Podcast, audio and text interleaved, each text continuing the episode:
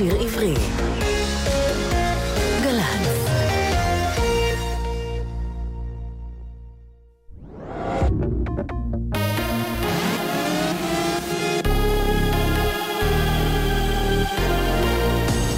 גלי צהל השעה שבע, שבת שלום, כאן מאיה רחלין עם מה שקורה עכשיו. שליחיו של נשיא ארצות הברית טראמפ למשא ומתן בין הישראלים והפלסטינים ינחתו בקרוב בארץ במטרה להתניע מחדש את תהליך השלום, כך אמר הערב בכיר בבית הלבן. הבכיר הוסיף כי ביקורם השני של שליח טראמפ, ג'ייסון גרינבלט וחתנו ג'רד קושנר באזור, תואם בעקבות השגת הרגיעה בירושלים לאחר משבר הר הבית. האמריקנים ייפגשו גם עם מנהיגים מסעודיה, איחוד האמירויות, קטר, ירדן ומצרים, וידונו איתם ביוזמת השלום האזורי של הנשיא טראמפ. למרות איומי הנשיא טראמפ על קוריאה הצפונית, הצבא האמריקני לא מתכונן למלחמה מול פיונגיאנג. על פי דיווח בעיתון הוושינגטון פוסט, משרד ההגנה לא הורה על צעדי מנע או תגבור כוחות לקראת פעולה צבאית מול פיונגיאנג. נשיא ונצואלה ניקולס מדורו ביקש לשוחח עם הנשיא טראמפ ונדחה. בהצהרה שפרסם הבית הלבן נכתב כי טראמפ ישמח לשוחח עם מדורו כשיפסיק להפר זכויות אדם וישיב את הדמוקרטיה לארצו. כך הצהרת הבית הלבן. הלילה אמר הנשיא כי יבחן אפשרות לשלוח את צבאו לוונצואלה אם המשבר יימשך. בקניה, הנשיא אוהורו קניאטה זכה בכהונה נוספת לאחר שניצח בפער קטן בבחירות שנערכו ביום שלישי, כך הכריזה ועדת הבחירות המרכזית. הפגנות אלימות פרצו הלילה לאחר שמועמד האופוזיציה ראילה אודינגה טען כי ההצבעה מזויפה. המשטרה הגיבה ב... בירי אש חיה וגז מדמיע לעבר המפגינים. הזמרת האמריקנית טיילור סוויפט ניצחה בתביעה שהגיש נגדה תקליטן, שסוויפט טענה כי הטריד אותה מינית. התקליטן הכחיש את הדברים והאשים את סוויפט בניסיון לגרום לפיטוריו. הלילה דחה בית המשפט את טענות התובע נגד סוויפט ואפשר לסוויפט לתבוע אותו על הטרדה. בספורט, הליגה האנגלית נפתחה אמש במשחק בין ארסנל ללסטר. ארסנל גברה על יריבתה ארבע שלוש. כתבנו אופיר יונתן מציין כי היום יימשך המחזור בשבעה משחקים נוספים. תחזית מזג האוויר היום ללא שינוי. מחר תחול עלייה בטמפרטורות ויורגשו עומסי חום כבדים ברוב חלקי הארץ. אלה החדשות שעורך יותם לחובסקי.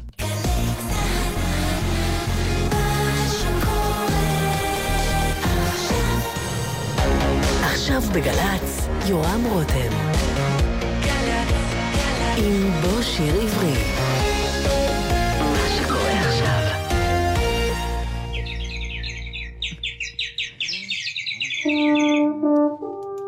בוקר טוב.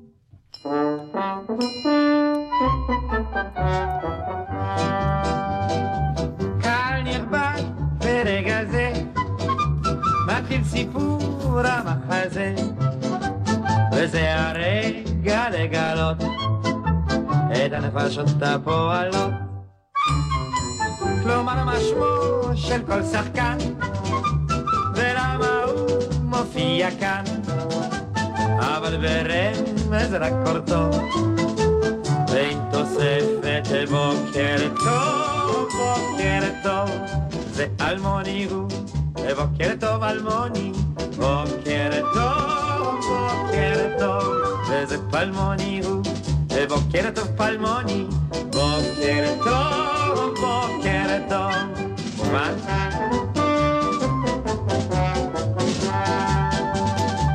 כך מאחל ועד קלה, ואיך אומרים זאת וכולי, כי כל היתר חומה. כל זה תראו על הבמה, מובן? בבקשה להתחיל.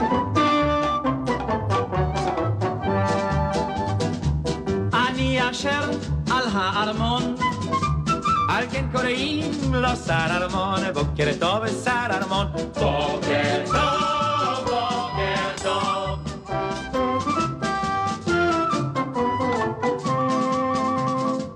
אני אשר על האוצר, על כן קוראים לו שר אוצר, בוקר טוב שר אוצר, בוקר טוב, בוקר טוב.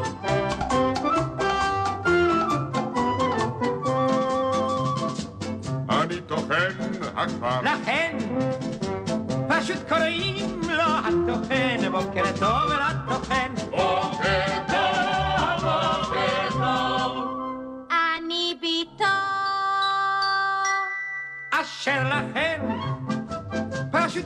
קוראים לה בת תוכן, בוקר טוב בת תוכן, בוקר טוב, בוקר טוב. באנוכי החצרונית, באנוכי החצרונית, בוקר טוב החצרונית, בוקר טוב החצרונית, בוקר טוב, בוקר טוב. ואנוכי, הו-הו, הי-הי, ומי יודע מהו שמי, הי-הי-הי-הי-הי. שמו המפורש של הופי זה, הוא... הוא סוד כמוס במחזה. בוקר טוב, סוד כמוס. בוקר טוב, בוקר טוב. בוקר טוב, סוד כמוס. בוקר טוב, בוקר טוב. בוקר טוב הקהל, בוקר טוב, נסתלק ונשוב בקרוב.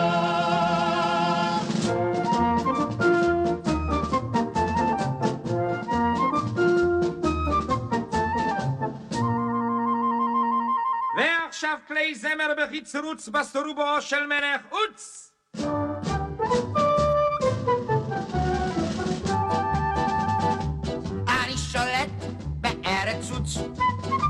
על כן קוראים לו מלך חוץ, בוקר טוב מלך חוץ, בוקר טוב, בוקר טוב, בוקר טוב מלך חוץ, בוקר טוב, בוקר טוב.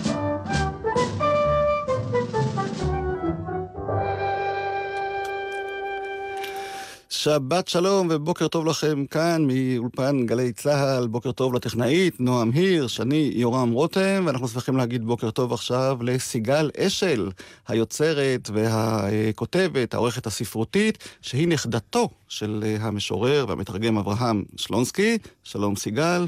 בוקר טוב יורם. בוקר טוב, ואנחנו בשעה הקרובה נדבר על סבא שלך, וגם כמובן קצת עלייך, כי סבא שלך באמת היה משורר, מתרגם, עורך ספרות, ואיש שאחראי להמון דברים שאנחנו אה, נהנים מהם בחיי התרבות בארץ, ולא יודעים או לא זוכרים שהוא זה בעצם שהגה אותם, התחיל אותם, ונדבר על זה בשעה הקרובה. כמובן נשמע כמה משיריו המולחנים, אבל לא סתם פתחתי עם אוצלי גוצלי, המחזמר הנפלא הזה שהוא כתב, ודובי זלצר הלחין, שמוצג בתיאטרון הקאמרי מ-אלף תשע מאות שישים וחמש, ועד היום.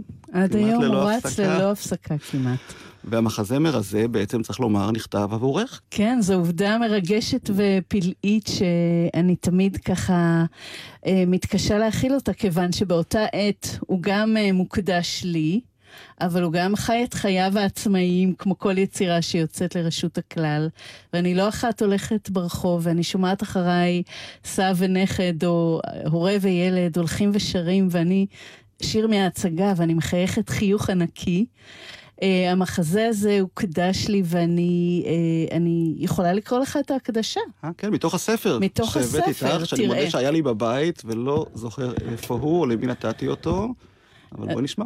אז קודם כל, אתה יכול לראות, הלוואי שגם האחרים היו יכולים לראות בכתב ידו את ההקדשה הפרטית, לסיגליק בת השש, נשיקות הרבה, כמספר האותיות שיש בספר הזה. סבא אברהם.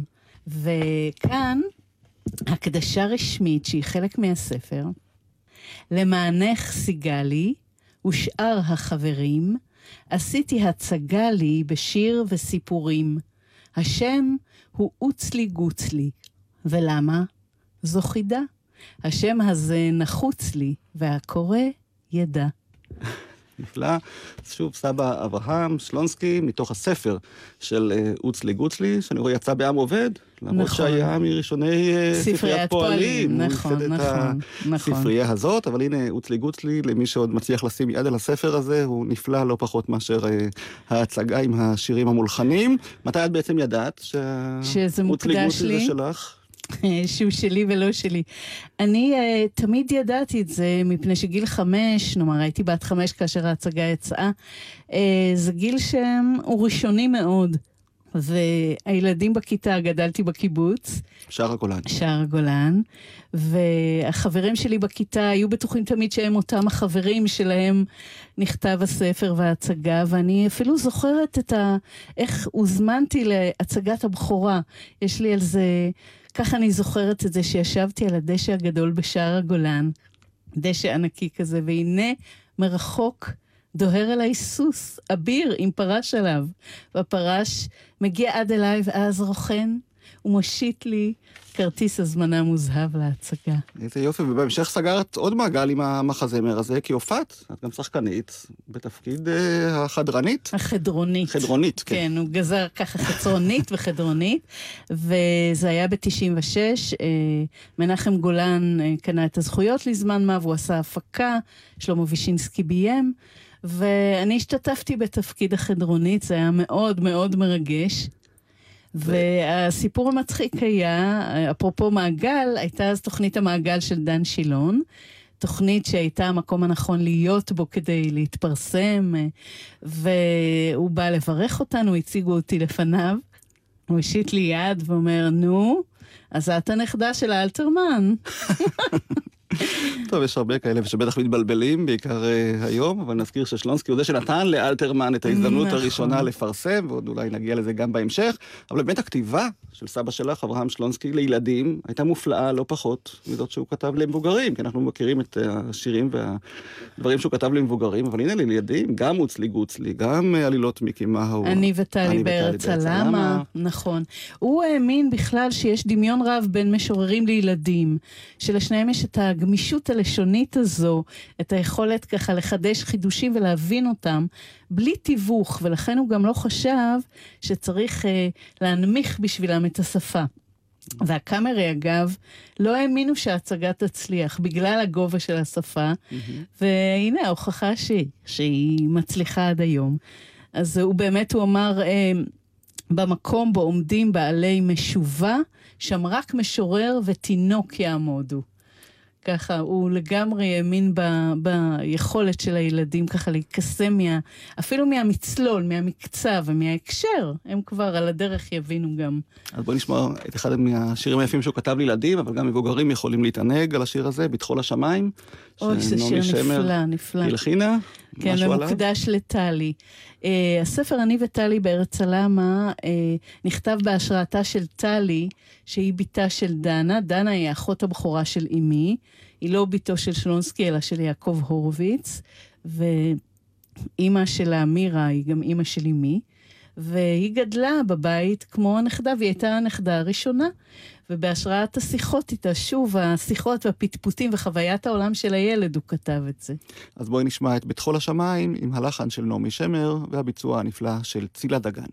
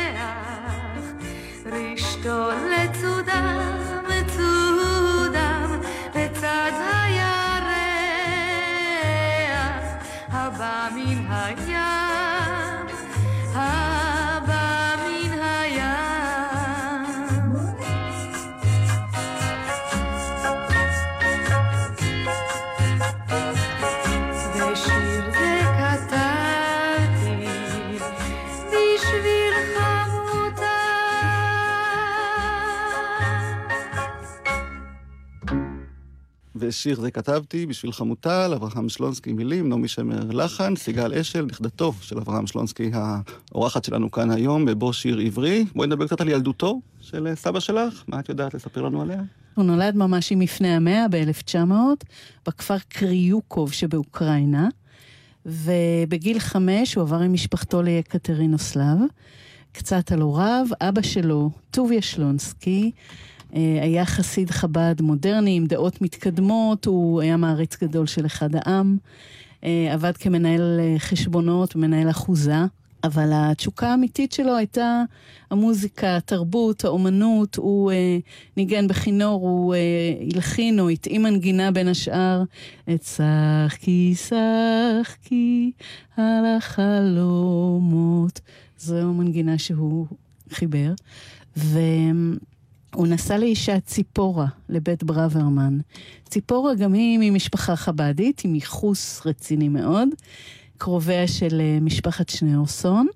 אם נסביר את זה רגע, אז ציפורה, אימא של שלונסקי, וחנה, אימא של מנחם מנדל שניאורסון, היו בנות דודות, ואם ניקח צעד אחד אחורה, אז אבא של ציפורה, כלומר סבא של שלונסקי, ואימא של חנה, סבתא של שניאורסון, היו אח ואחות. אהה.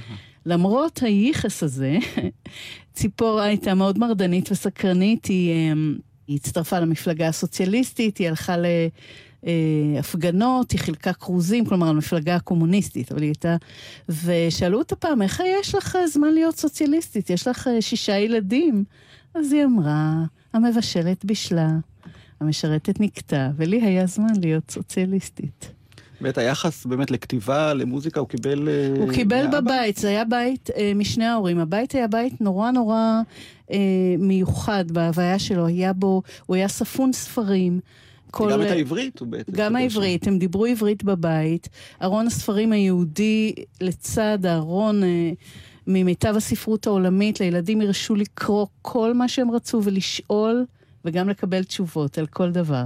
היו שם ארבעה ילדי פלא מוסיקלים, שסבא שלי לא היה אחד מהם, והוא בידל את עצמו, הכלי שלו הפך להיות השפה.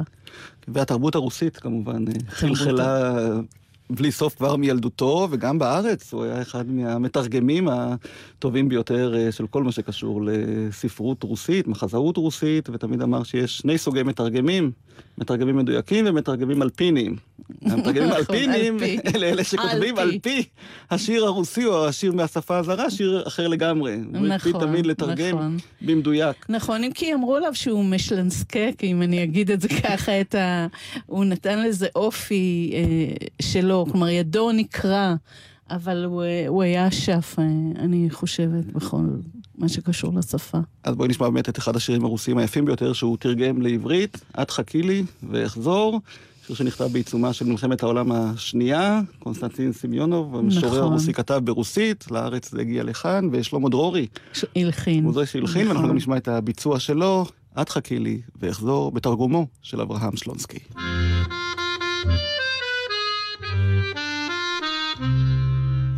את חכי לי ואחזור, אך חכי היטב. את חכי לי גם בגדור, משגריר הלב. את חכי לעת כפורים, את חכי בחום. את חכי את אחרים, ישתקפו עד תום. את חכי, חכי ולו לא יבוא מכתב, את חכי אם גם אילו המחכים לשם. את חכי לי ואפזור וארור הסך בבטחה גמורה למור, מתו ונשכח, יאמינו אם ואב כי אינני חי, יפו חכות לשב כל רעייך, וישתו כוס יין מר זכר נשמתי, את חכי וכוס נמהר אל נא אל תשתי, את חכי לי ואחזור חי אחזורה חי, המה ישתאו למור נשאו בוודאי, המה ישתאו הבין איך תבין נפשם, כי רק את בחכותך הצלתי נשם. איך ניצלתי זאת נדע, רק אני ואת, כי יותר מכל אדם לחכות ידעת. איך ניצלתי זאת נדע, רק אני ואת, כי יותר מכל אדם לחכות ידעת. שלמה דרורי שר את השיר שהוא הלחין בתרגומו של אברהם שלונסקי, את חכי לי ואחזור. ואברהם שלונסקי, סבא שלך, סיגל אשל, עלה לארץ בגיל די צעיר, למד כאן בגימנסיה הרצליה. נכון, הוא למד שנה אחת בגימנסיה הרצליה. אומרים שהוא לא היה תלמיד מי יודע מה, הוא התמחה במשחקי כדורגל ובתעלולים.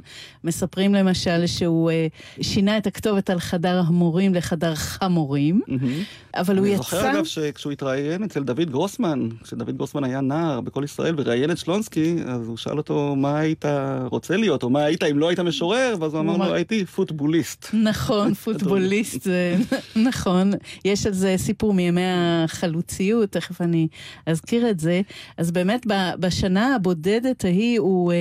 אומרים שהוא ככה השתנה מילד חסיד חב"ד עם הגיעה אשכנזית לנער ארץ ישראלי עם הגיעה ספרדית, וגם הביטחון שלו ב- בייעוד העתידי שלו התחזק. הוא פרסם שירים בעיתון הגימנסיה, אז הוא חזר להוריו. נזכיר, אולי אמרת את ההגייה הספרדית, שהוא בעצם אולי הראשון שכתב בארץ שירים, נכון, לא בלשון המילאלית, נכון, כמו ביאליק וצ'רניחובסקי. נכון, הוא היה, בין ה... הוא היה החלוץ הגדול של המעבר ל... שלא מעט בזכותו הספרדית. כותבים את השירים בארץ, אותן שצריך לכתוב, נכון, כאן שירה ארץ ישראלית בהגייה הספרדית ולא המילאלית כמו שכתבו בגולה. לגמרי. נכון. ואז כשהוא חזר לבית הוריו בחופש הגדול, פרצה מלחמת העולם הראשונה, והוא לא יכול היה לחזור. הוא חזר שוב ב-אלף תשע מאות עשרים ואחת. והפך כאן לחלוץ. הפך לחלוץ לזמן מה. הוא קודם כל עלה עם אשתו הראשונה, אז לוסיה, הם ישבו בתל אביב במחנה אוהלים, ואז הצטרפו לחברי גדוד העבודה והחברת רסק. הוא, לוסיה ופניה ועידה, אחיותיו, והיו חלק מהחבורה החלוצית. סלל כבישים בעמק, סלל כבישים, רק במשך שנה נדמה לי, אפילו אבל... פחות משנה, ואני אני תמיד תוהה על זה. אני חושבת שכאומן וכאדם אה, כל כך אה, עמוק, הוא, הוא הרגיש צורך לחוות את החוויה הכל כך מכוננת הזו, ולהיות חלק. אבל אתה יודע שהוא היה, אה, על אף שהוא הוא עבד, ו, והיה חלק מהחלוצים, והם עשו שמח, אבל את העניין העמוק שלו במשוררות הוא יצטרך להסתיר. יש איזה סיפור מאוד יפה. שאספר לך. ודאי. וגם על הכדורגל. טוב. אז נתחיל בכדורגל. אז אומרים, יש ספר שפרופסור חגית הלפרין הוציאה, המאסטרו, הביוגרפיה של סבי, והיא מספרת שם שאחד הדברים החשובים ביותר בשבילו בחודשים הללו היה ארגון משחק כדורגל בין אין חרוד לתל יוסף, שהוא עמל עליו עד שהוא הצליח לסחוט כמה פרוטות מהגזבר לקנות כדורגל, והוא היה חלוץ, והם ניצחו שלוש אפס את תל יוסף. בדרבי. בדרבי. ו... בקשר לשירה, חברת רסק האמינו בלעשות שמח ולשיר, אבל למען החוויה, הערך החשוב הייתה העבודה והבנייה, וספרות גבוהה, אומנות לשם אומנות, היה מוקצה, והוא הצטרך להסתיר, ואז יום אחד קרה אסון. שיר שלו התפרסם בהפועל הצעיר, בעריכת דבורה ברון, וזה עשה... הם הוקיעו אותו, הם עשו לו משפט תיאטרלי מבוים, עם חרמות וכללות, והכריזו כי מעתה אינו ראוי לשתות וודקה, וישתה רק חלב. עד כדי כך. טוב, אז אחד השירים שיצאו מאותה תקופה חלוצית של אברהם שלונסקי, תה ואורז, יש בסין. נכון. שיר שאהוב מאוד עד היום, ואנחנו נשמע אותו בביצוע של שני יוצאי קיבוץ, מיכל טל ואמיר גינת.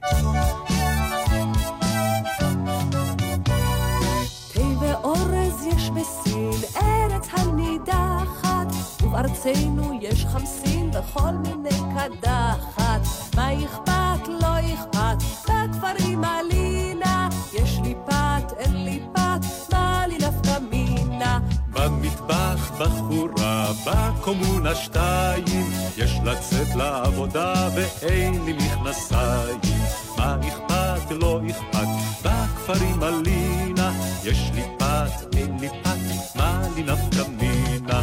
תרנגול בלול מביט אל התרנגולת, יש לבחורים בלורית ממש כמו קרבולת, מה אכפת לא אכפת, בכפרים עלינה יש לי פת אין לי פת, מה לי נפקא מינה? הבאתם שמן קיק לקדחת חינה, בליבי כאב עתיק מה תרופה אחינה, מה אכפת לא אכפת, בכפרים עלינה יש לי פת אין לי פת, מה לי נפקא מינה? הזנב לחמורים לגמלים דבשת, ולכל הבחורים אצבע משולשת, מה אכפת לא אכפת, בכפרים עלינה יש לי פת אין לי פת, מה לי נפקא מינה? כל היום כבשתי כביש זה מעט לא נוח, ובלילה עסק פיש לטייל אין כוח, מה אכפת לא אכפת, בכפרים עלינה יש לי פת אין לי פת, מה לי נפקא מינה? מה אכפת לא אכפת, מה לי נפקא מינה? אפילו פה כבר בשיר הזה הפזמון הקליט והפשוט כביכול הזה, שילוב של מילים גבוהות ליד מילים שדיברו בהם בשפת היומיום. באמת שלונסקי עזב את עין חרוד בגלל העניין הזה של הרצון לעסוק בשירה? נראה לי ש... שכן, שבסופו של דבר הוא הבין, החיים שם, על אף ששוב זו הייתה חוויה כל כך אה, מכוננת, אה, הם לא סיפקו את הנפש האומנותית, ספרותית שלו, והוא כל הזמן שמר על קשר באמת עם סופרים, והוא השתוקק לעבוד זה, הוא הרגיש שזה הייעוד שלו. ונראה לי שהפרשה היא הכריעה, mm-hmm. כן, ואז הוא באמת גמר בדעתו, והוא עבר לתל אביב. לפני שנשמע את סיפורייך על תקופתו בתל אביב, אני רוצה שנשמע אותו בקולו. יש כאן בארכיון גלי צהל המון הקלטות יחסית לאומנים ויוצרים אחרים שמעטו לדבר. שלונסקי התראיין לא פעם כאן לגלי צהל לאורך השנים, ואני רוצה שנשמע קטע קצר שבו הוא מדבר כמובן על השירה ועל המשוררים. אני זוכר את פיק הברכיים העצום שיש לי בזמן האחרון לגבי כל עבודה הפיוטית, אם במקור ובתרגום, כפי שישנה לי היום, שאני בשל במידה שזכיתי לך. כשהייתי צעיר יותר, היה פיק ברכי מועט יותר. אם אמנם נכון הדבר ונכון הדבר, ששיר זה נס, משורר זה נס כפול שמונה, כי זה נס חוזר ונשנה, והנס הוא החד פעמיות של הניצחון, על משהו הנראה כבלתי ניתן לניצחון. תוהו ובוהו של רגשות שזוכות לארגון על ידי צורות בשיר. זה נס. איזה יופי, נכון? אני יכולה לומר משהו על הקול שלו? בוודאי. אני, כמובן, הקול הזה קרוב לי ומעורר בי תמיד התרגשות, אבל הוא כתב באיזה שיר אה, שהוא שמע את קולו ברשם קול, והוא אמר, אז זה קולי? קולי הוא זה? אין כל חיי, סנתי קול אשר כזה. אז זה תמיד מביך ככה לשמוע את עצמך ברשם קול.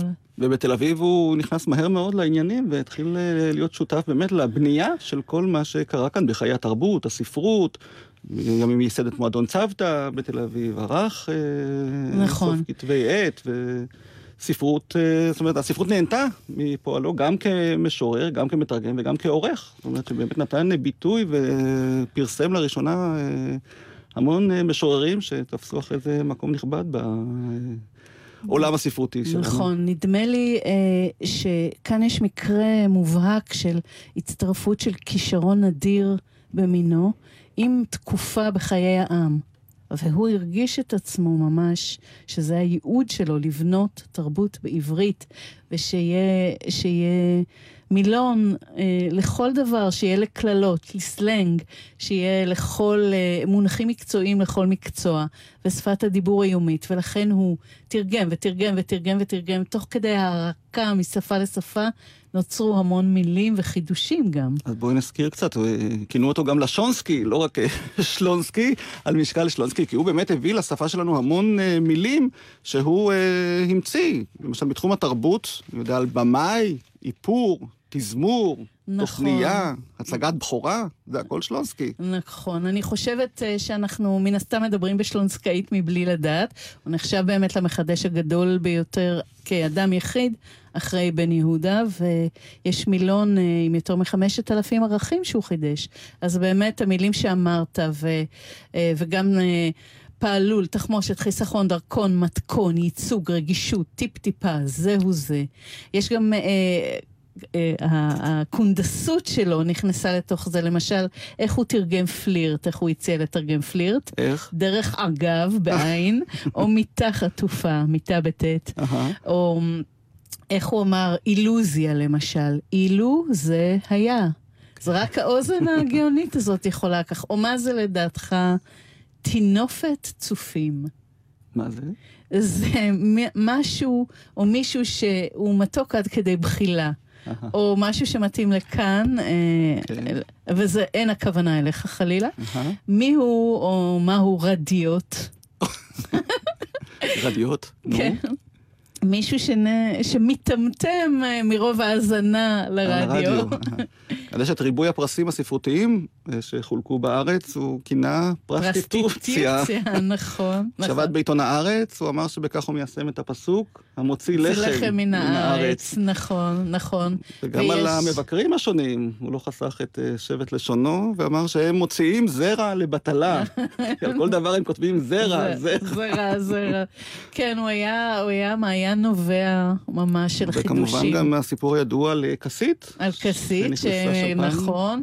שהם ישבו שם החבורה רגילה ונכנסו שתי בחורות לא מוכרות ושופעות או דדניות, כפי שנכתב, ואז הוא אמר, הרי החדשות ועיקרן תחילה. וכשנכנסה מוכרת פרחי, והציעה לו לקנות פרח, הוא אמר לה? הוא אמר, פרח לא, לא זוכרת את הניסוח המדויק, אבל בפרח אני מוכן להתכבד. ואז עם החטא והחטא, תגיד אתה. ועדיין תה לו את החטא, שלונסקי זה פרח בחטא. אז הוא אמר את החטא, אני מוכן לקחת על עצמי. אין סוף הברקות לשוניות, ועוד מילים כמו קבאי וכלכלן ותשתית, גילה, קצונה, תסביך, זה גם שלונסקי, הכל הכל. נכון, וגם על טעם וריח אין להתווכח, אותה גברת בשינוי אדרת, ועוד ועוד. וזה ממש קצת, ממש טיפה. בוא נשמע את לא אורחת גמלים, זמר, ש... זמר, שיר מופלא, שגם מתייחס כמובן לתקופת החלוציות שלו, והשיר הזה זכה לחמישה, לחנים שונים, מהם מוכרים לנו רק שניים, כיום אנחנו נשמע את של לעברי בביצוע של הגבעטרון.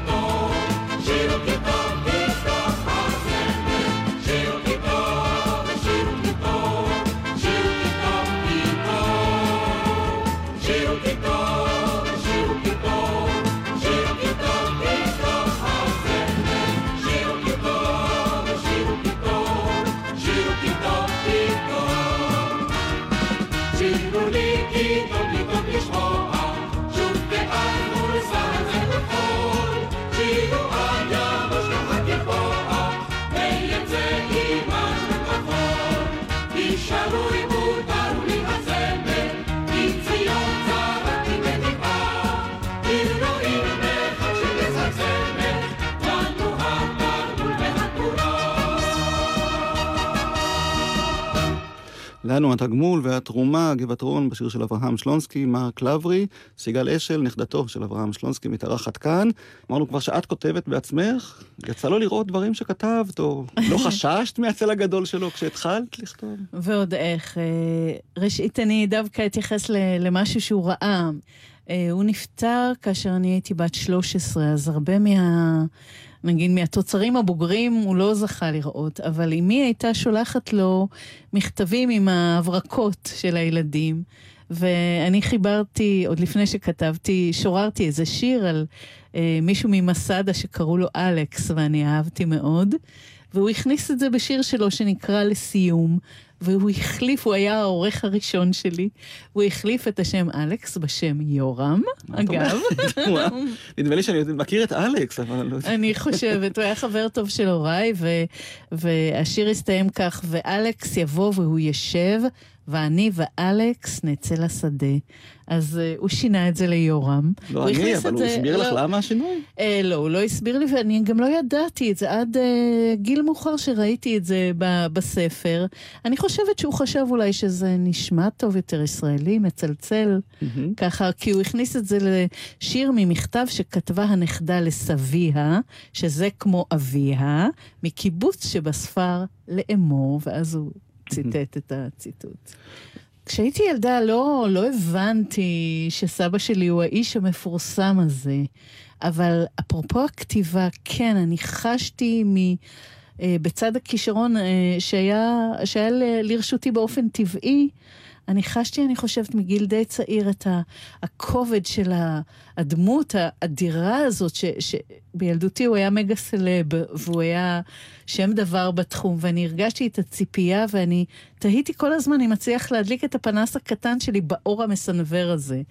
ואני חושבת שזה ליווה אותי עד גיל די מאוחר.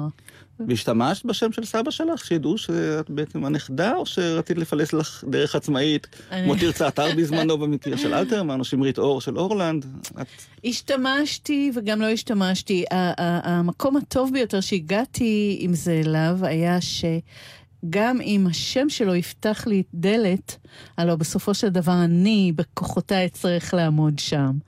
אבל בהחלט חשתי את הכובד הזה, חששתי, קצת השבצתי בזה, קצת ברחתי כשאחרים השוויצו בזה, ולאט לאט למדתי לאהוב את המורשת שלי ולצמוח ממנה. והיום את גם משתתפת בכל מיני ערבי מחווה שנערכים לכבודו. כן, שנים אני משתתפת בערבי מחווה לכבודו, ולאחרונה קרה משהו שאני שמחה לספר עליו, וזה שיש עכשיו ערב מחווה שבעצם זה במסגרת סדרה שנקראת ניגון משפחתי, של הסדרה של גבי ארגוב, ואחד המופעים מוקדש לסבי, ושם אני, אני כתבתי את, ה, את דברי הקישור, ואני מנחה ואני מספרת, שם באמת, כמובן, אני צריכה לספר גם, או לספק את הסחורה, אני עושה סימני מרחאות בידע, באצבעות, לספר קצת על ההיסטוריה שלו ותחנות, אבל דרך העיניים שלי, והיתרון שלי שבהיכרותי איתו, באופן אינטימי, ומה אני חושבת עליו, ואיך זה השפיע עליי, וזה מרגש מאוד. אז בואי נשמע עוד אחד מהשירים המולחנים של סבא שלך, יאיר רוזנבלום, מלחין, שיר שבת, בואי קלה. או, איזה שיר. שבאמת שיר מופתי, מוטי פליי שיר שר יחד עם הג'מבו.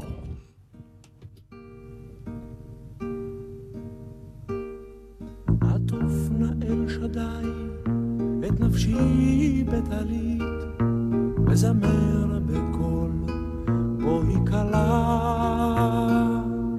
או אשתי, היפה, הדליקי הנרות, ולקידוש הכיני החלה.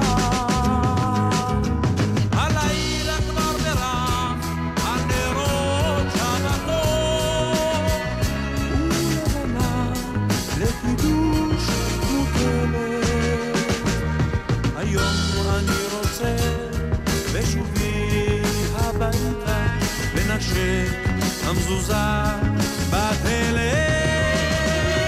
הקופנה ריבונית גופנו בתלית וזמרנה בכל בואי קלה נשינו היפות הדלקנה הנרות ואנו נקדש על החלה נשינו היפות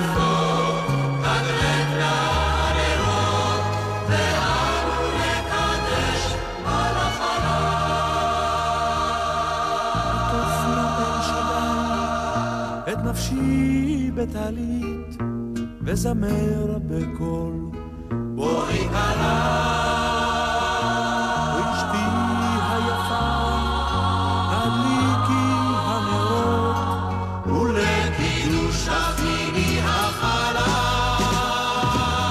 כי שבעה הם ימים ימות השבוע ושבעה יש שנים אשר הדליק המנורה בנפש הוא יצק השמן לאורה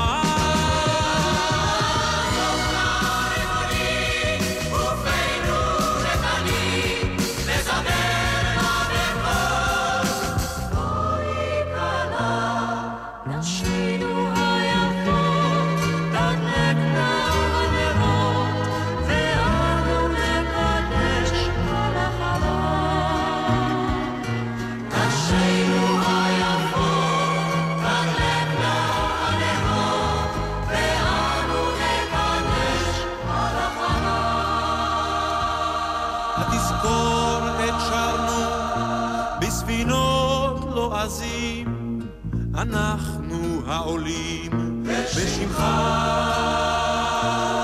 את יהודים יבואו לארץ ישראל מתיר בגבעונת השמחה אתה שכחת בידך אין פרסה מפרסים לספינה העולה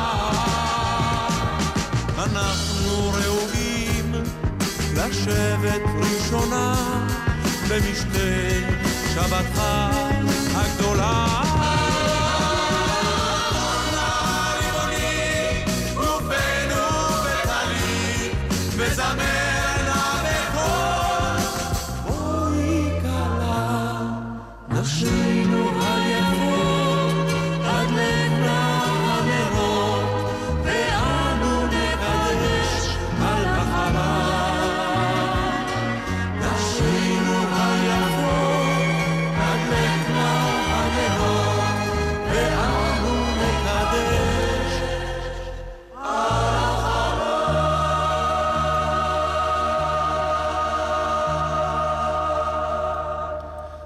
שיר שבת, שבו בעצם שלונסקי אולי מתכתב עם הילדות שלו, שציינו שהוא גם היה מצד אחד בקטע הציוני וגם בקטע החסידי, והשיר הזה ממש כן, הוא היה גם, נכון, וגם בין שני העולמות האלה.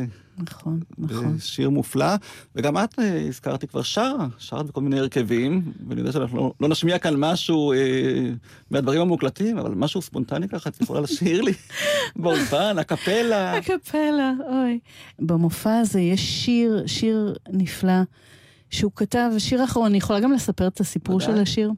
זה שיר אחרון מהספר האחרון שלו, ספר הסולמות, ו...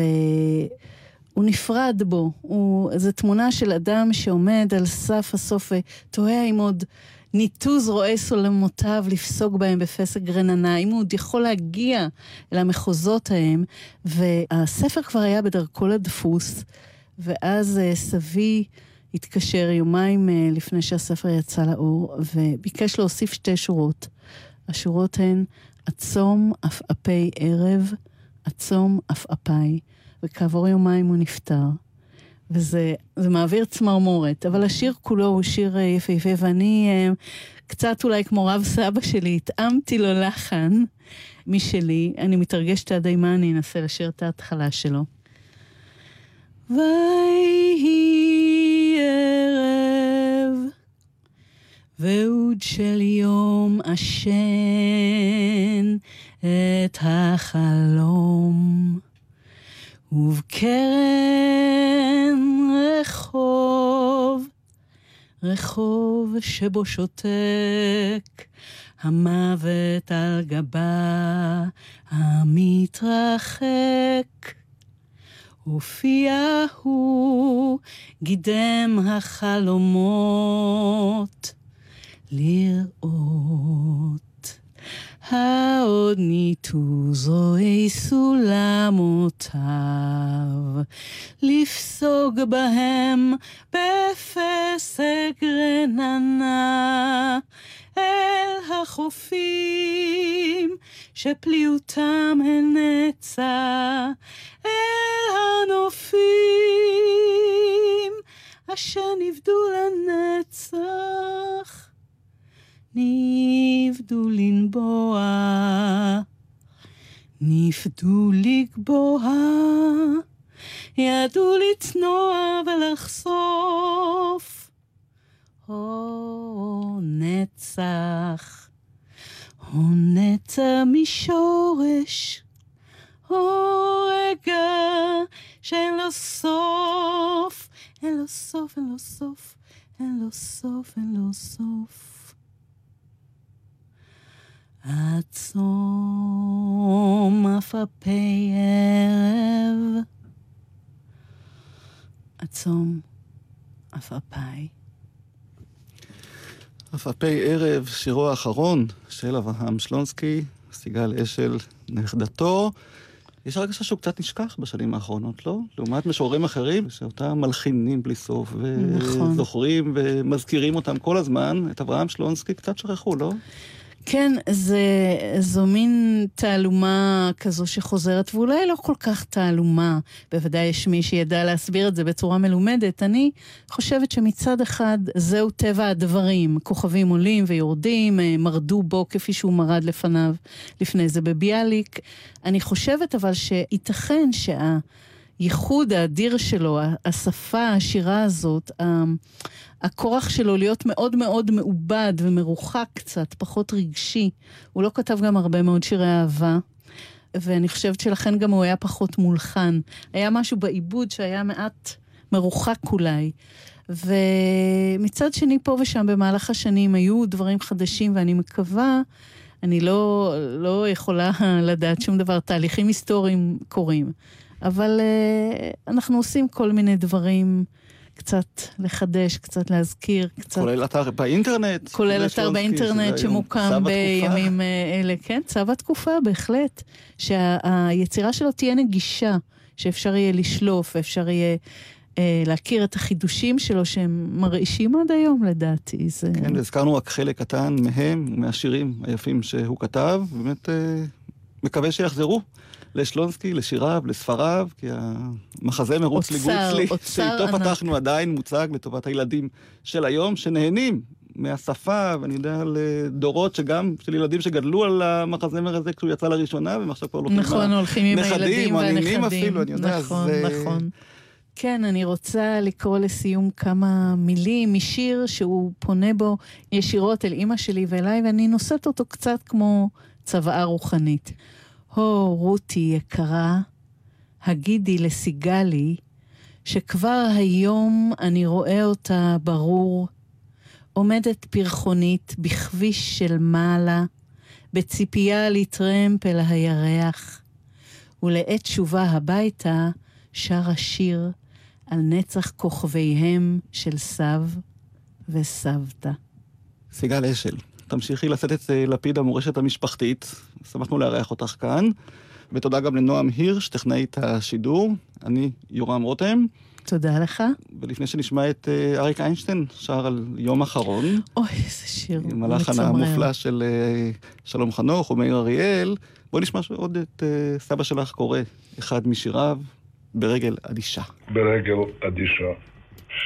הזמן בועד בך ברגל אדישה, גבעות טייל בחונכייה פלונית שעל החוף. אגב בעוף מחול אל חול. האם גם זו משלה עצמה לפתוח כי המוצב על מרבצה שלה כל כך קרוב אליה, במועל ראש, הרחיק, במשהו גבוה מהכל, בחר בה מהרבה? האם גם היא בודה לה הפיצוי על סולמו של בעל חלומות, ואת הבחות הזאת היא הומיה מפה לעוז. טייל על שפת החול, ופסע אין אפשר, הזמן בועד בך ברגל אדישה.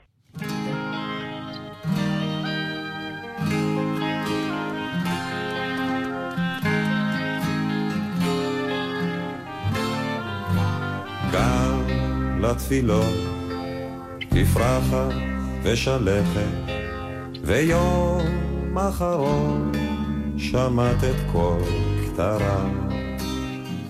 כל השתיקות חזרו היום אליך, כשוב יונה בעין עלי תרה.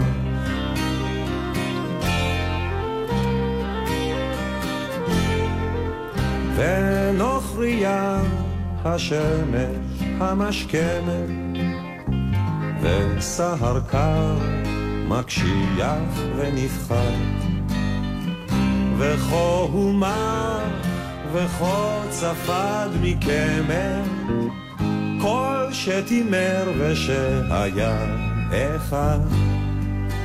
כל עיתותיי ישבורת יום וליל, כל מילותיי היו לי לזרות, ולא אדע מגודש יבולי, מה להווה שדי ומה לזרות.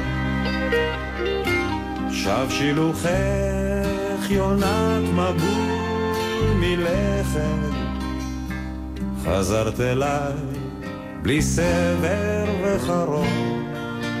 גם לתפילות תפרחת ושלכת, גם ליבולים מגיע יום אחרון.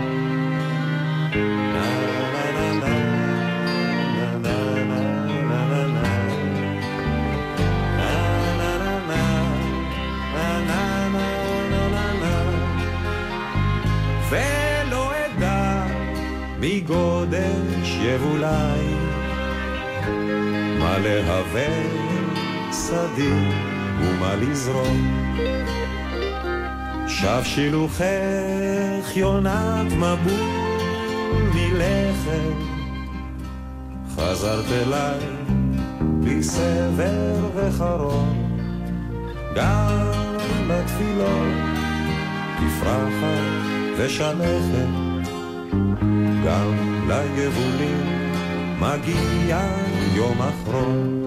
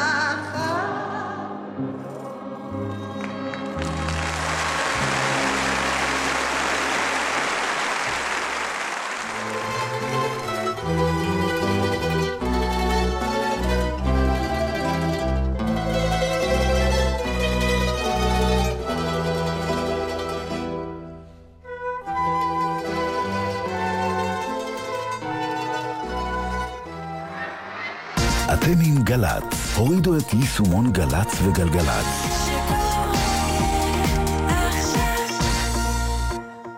מיד אחרי החדשות.